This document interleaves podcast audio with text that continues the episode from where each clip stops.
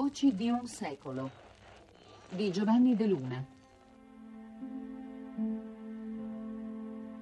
La guerra totale 1939-1945.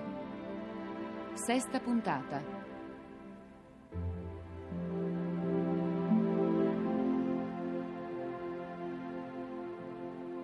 Roma. Presenti feriti e mutilati di guerra, il ministro Pavolini inaugura la radio del combattente che con le sue trasmissioni accompagnerà i nostri reparti verso la totale e giusta vittoria. La radio del combattente avrà carattere essenzialmente ricreativo. Ecco un programma di canzoni presentato da un complesso formato esclusivamente di militari. La mia stella, piccola sei tu. Il comico Fabrizi al microfono. Siccome che è un po' grosso, a un certo momento ha gonfiato il petto e tac, un bottone della camicia sua mi è saltato in un occhio, non l'avesse mai fatto. Io ho gonfiato la pancia, trrr, tutti i bottoni che c'avevo che sono volati in faccia, un'altra volta ammazzo. Canta Tito Schipa.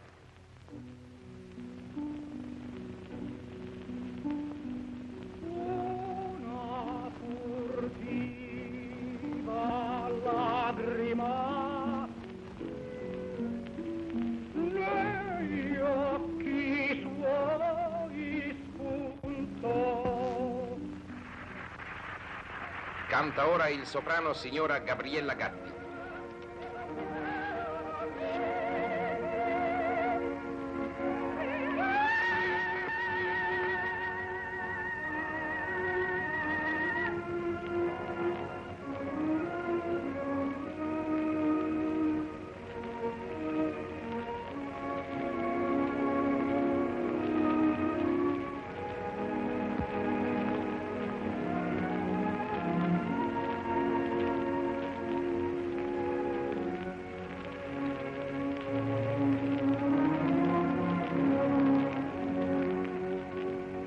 Buon pomeriggio da Giovanni De Luna per il consueto appuntamento con la guerra totale. Il documento che avete ascoltato all'inizio di questa sesta puntata si riferisce all'inaugurazione il 13 agosto 1942 ad opera del ministro della cultura popolare Pavolini della Radio del Combattente, un programma messo in onda sotto la sorveglianza diretta dello stesso ministero. Era una trasmissione, come avete capito da questi eh, brevissimi eh, documenti che vi avevamo mandato, soprattutto di intrattenimento, che quindi ospitava tutti i divi radiofonici e cinematografici di quella fase e rappresentava, dal nostro punto di vista, invece un aspetto molto significativo del rapporto tra l'EIAR e la guerra. Si trattava di usare la radio, si trattava di potenziare le strutture dell'EIAR nella direzione, come dire, di un intervento di sostegno al morale delle truppe. Si trattava di alleviare le tragiche condizioni che segnavano la vita di milioni e milioni di italiani. È il momento all'interno del quale la radio si militarizza, l'EIR si militarizza, molte fette del suo palinsesto vengono così appaltate direttamente alle strutture del regime accanto alla radio del combattente, per esempio, c'erano altre trasmissioni come Radio Famiglia, che era una trasmissione per l'assistenza, il consiglio e il conforto ai congiunti dei militari al fronte, che veniva gestita direttamente dal Partito Nazionale Fascista, veniva quindi sottratta alla struttura aziendale dell'EIAR e veniva assunta in prima persona dal Partito Nazionale Fascista. Radio GIL, dedicata ai giovani, 30 minuti nel mondo, che era curata dall'Opera Nazionale dopo lavoro, ma adesso quello che vi proponiamo è ancora un'altra trasmissione, ancora un altro programma, Radio Igea, la trasmissione dedicata ai feriti in combattimento e che andava in onda tutte le domeniche dalle 14.15 alle 15. In una delle domeniche musicali che Radio Igea offre ai feriti, in un grande auditorio dell'EIAR è intervenuta la principessa di Piemonte, che ha voluto essere in mezzo ai soldati nell'ora dedicata ai nostri combattenti. Gli attori Umberto Melnati, Elisa Cegani, Alberto Rabagliati, Leda Valli, Dea Garbaccio e Maria Caniglia hanno recitato e cantato dinanzi al microfono.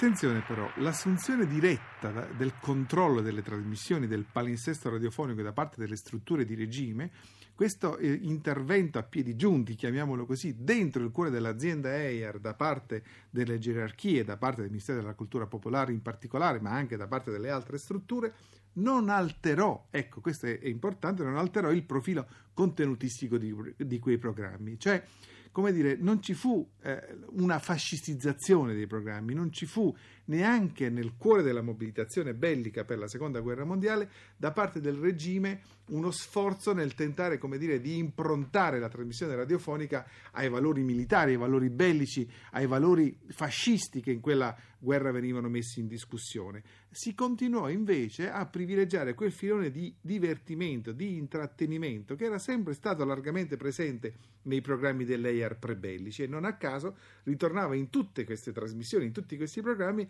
la presenza per esempio di Aldo Fabrizi che era uno dei divi radiofonici più in voga in quel momento. Stato all'Olimpiade di Berlino, che bellezza, pareva un sogno. Ho preso parte a tutte le gare, quelle di lotta greco-romana mi hanno messo davanti un russo di due quintali, l'arbitro dice avanti.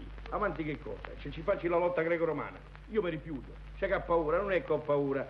Io voglio fare le cose chiare, questo è russo. Dice che significa? Significa che non è greco, perché se si deve fare sta lotta, come io sono romano, lui deve essere greco, sennò che lotta greco-romana è? Allora fate la lotta libera, via. Alla prima acchiappata mi ha preso la mano, dico non mi stringo che c'ho l'anello, mi fai male. Mi ha lasciato la mano, mi ha preso per un piede, dico non li cercarlo per carità.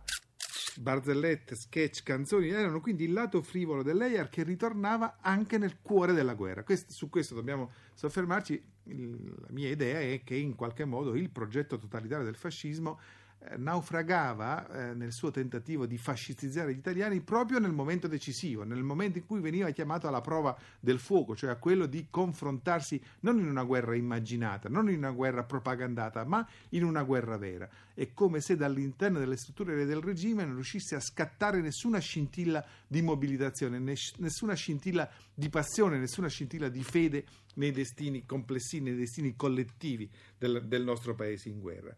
In questo senso vi proponiamo un altro documento, secondo me molto significativo.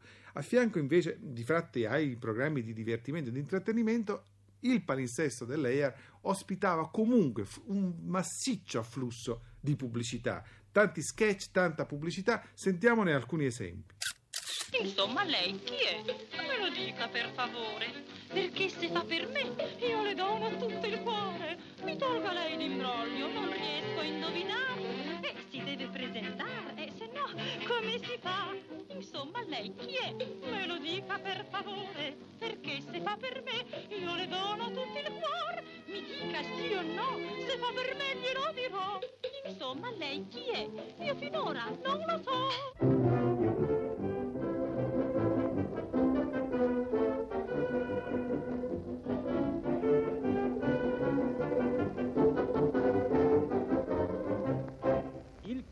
Cattivo umore della suocera di colpo sparirà se della ditta Emilio Bonizzoni il burro marca sovrano degusterà.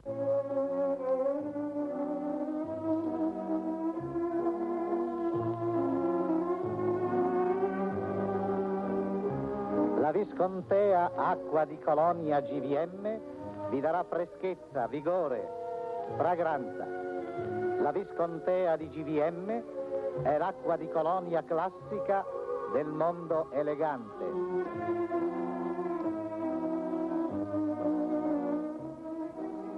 come la nonnina e Letizia della casa, nonnina Caramella e Letizia dei palati. Ricordate, nonnina di Roberto Baratti, Torino,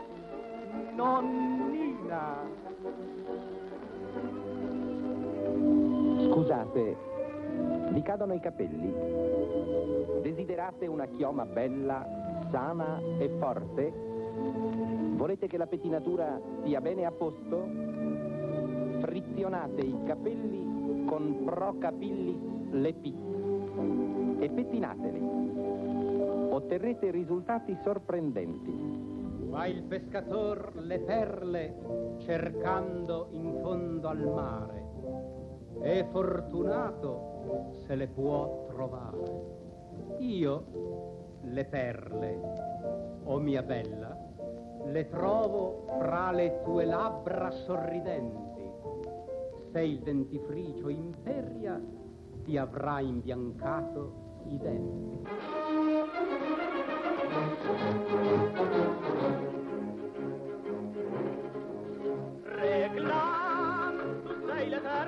Frenesia del mondo intero. Reclam, che tutto avvolgi nel tuo velo di mistero. Sei la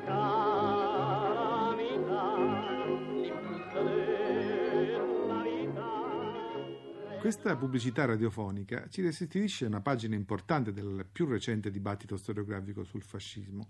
È come se dentro quegli annunci si leggesse il presagio di una società dei consumi, un presagio ancora molto lontano, società dei consumi in Italia se ne potrà parlare solo a partire dagli anni del boom, dagli anni, dagli anni 60, eppure c'è un primo vagito in quella direzione. Ecco, e questo vagito ci in qualche modo introduce dentro i limiti del progetto totalitario del fascismo. Io credo che a insidiare la fascistizzazione degli italiani, a insidiare un progetto compiuto di fascistizzare gli italiani, ci fosse non solo, dire, la concorrenza di altri poteri politici, penso alla monarchia, penso alla forza dell'esercito, penso alla forza della Chiesa e del Vaticano, ma ci fosse soprattutto il mercato. Questi primi vagiti di consumismo tendono a modellare, a strutturare identità e a costruire un'identità italiana con molta più efficacia di quanto non facesse l'ideologia fascista o le strutture del Partito Nazionale Fascista. Certamente, ritornando al tema di oggi, negli anni 43 e il 45 la guerra totale avrebbe azzerato ogni vagito in quella direzione, non ci sarebbe stato più spazio per nessun, neanche lontano presagio della società dei consumi. E, ma questo, come dire, appartiene totalmente alla cronaca di quella guerra. Per quanto riguarda la storia, mi piace lasciarvi oggi, dopo questo appuntamento, proprio con le immagini di quella pubblicità, perché è un'immagine che ci introduce in una dimensione di modernità che è quella che vedremo poi nell'appuntamento di domani, sempre con Giovanni De Luna, sempre su Radio 3, sempre alla stessa ora.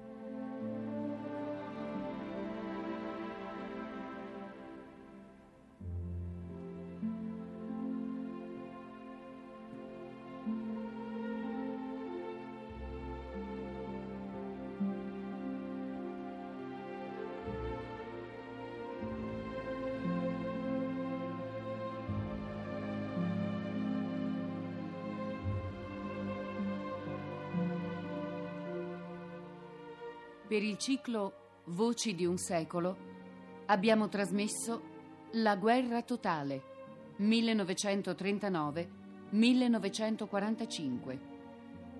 Sesta puntata. Leyer in guerra.